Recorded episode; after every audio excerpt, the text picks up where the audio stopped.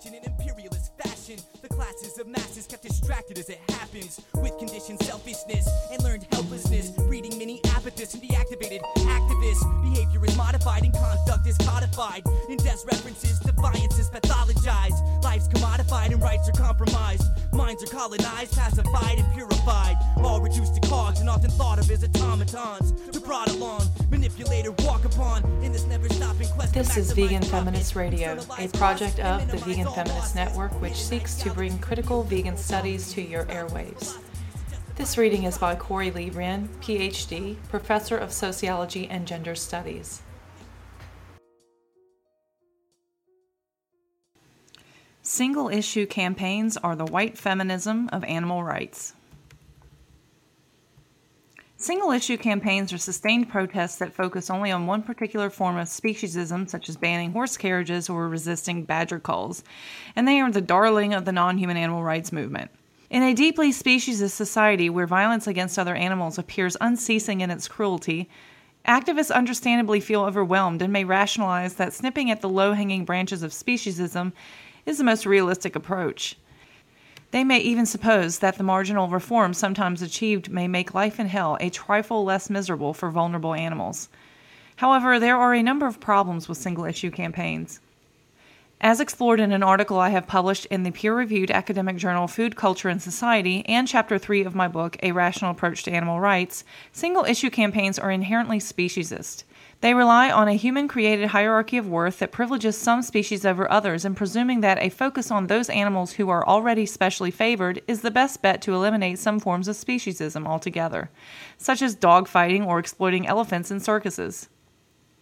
Sometimes they seek to bring attention to less favored species, such as chickens and cows, but in these cases, the campaigns focus only on reforming the industries, with the presumption being that the public would never care enough about chickens or cows to support their full liberation.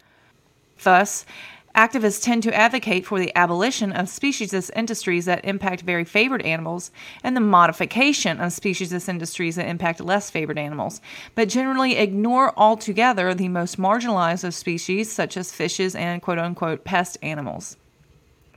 There is limited evidence to the effectiveness of single issue campaigns, but the majority of the movement's resources are funneled into them, starving foundational vegan education of much needed support. Elephants in some circuses have been banned only to be moved to quote unquote breeding facilities and replaced by camels. Orcas may be on the way out of sea parks, but dolphins, seals, and other prisoners quickly fill this vacancy. More chickens may be raised in quote unquote cage free facilities, but the demand for their eggs and flesh remains unchanged by a public whose conscience is assuaged by slick industry advertisements keen to promote this healthful and humane added value to their products. Picking and choosing oppressions leaves many in the lurch. Veganism creates a much needed anti speciesism framework to encapsulate the needs of all species, but the movement stigmatizes vegan education in favor of more glamorous, high impact, and advertisable single issues. By singling out particular species as especially worthy of movement resources and public compassion, the non human animal rights movement reinforces speciesism. It supports the notion that some species are more important and deserving than others. A movement that loads attention and resources on already privileged species is one that engages inequality to combat inequality. In this way, it is remarkably similar to the feminist movement's infamous problem with white privilege, also known as white feminism. Rather than fight for women as a whole in all their diversity, the movement funnels its efforts into already privileged middle class white women. Historically, white women have been feminism's equivalent to the low hanging branch that orcas, elephants, dogs, and cats occupy in the anti speciesist imagination. I support a veganism that is inclusive of all species, just as I support a feminism that is inclusive of all women. I back up this attitude in promoting only holistic, education based vegan approaches to anti speciesism. Veganism is a political position that opposes the institutional oppression of other animals, all animals. Veganism is adulterated when it is skewed towards the interests of whales, shelter animals, and other cute and cuddlies. Yes, these species matter too, but prioritizing them is a cruel injustice when the most oppressed and ignored species are counting on humans to be their allies and break down those exploitative institutions that bind them. White feminist single issue campaigning isn't coherent and it won't be effective. Feminism can only go so far when it focuses on the interests and needs of white women because it ignores the root causes of oppression and the ways in which difference manifests among those who are oppressed. Feminists may find themselves in trouble when they advocate for white women under the guise that their more easily won gains will trickle down to women of color, as it is completely illogical. Securing rights for well to do white women will in no way ensure that other women will be liberated from their racially defined sexism.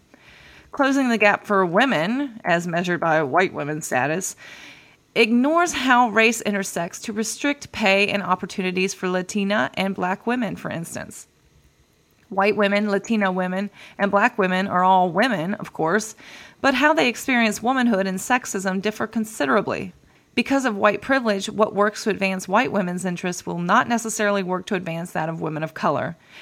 The trickle down tactic undermines the very essence of feminism and only further marginalizes those who could benefit the most from feminist advocacy. When the non human animal rights movement insists on prioritizing relatively privileged non human animal species, it commits the same injustice to unpopular species. A mouse does not go through human privileging society as a cat or dog would. Like white feminists, vegan activists would benefit from acknowledging this difference in experience across a wide diversity of species by committing to inclusive vegan centric activism. Vegans demonstrate a clear intersectional failure when they presume all species will benefit from the promotion of those species already relatively privileged in human society. Hashtag Orca Veganism. Single issue campaigns are promoted by the movement, large professionalized nonprofits and their elite leaders in particular, because of their funding capacity, not their liberatory potential. Unfortunately, movement elites are able to frame their capitalist agenda, corporate growth, as congruent with a very anti capitalist one, the liberation of the oppressed. Activists who look to these elites as experts take their single issue rationales at face value. Nonprofits benefit from endless campaigning and relatively insignificant tweaks to a species' system because they fail to offend the industries and state that support them. Single issue campaigns keep the cash flowing while still presenting a semblance of meaningful action for other animals. Single issue campaigns support the very hierarchy of worth that vegans and feminists claim to reject. So, why are activists still defending them? Perhaps it is no accident that the non human animal rights movement's ranks are dominated by white women as women, they certainly understand what it is like to be disadvantaged in a patriarchal society, but as white women, they are much less likely to consider how privilege manifests even among the oppressed. White feminism allows white women to focus on the most privileged of the unprivileged, and single issue campaigns replicate this very problem. As with feminism, veganism must nurture a framework that acknowledges and respects differing oppressions. It must be cognizant of privilege, more importantly, it must not replicate inequality in its allocation of attention and resources. Readers can learn more about the problems with single issue campaigning in my 2016 publication, A Rational Approach to Animal Rights. This is a vegan feminist radio production. Follow us on Facebook and visit our website at www.veganfeministnetwork.com. We can be reached by email at info at veganfeministnetwork.com. Thank you for listening.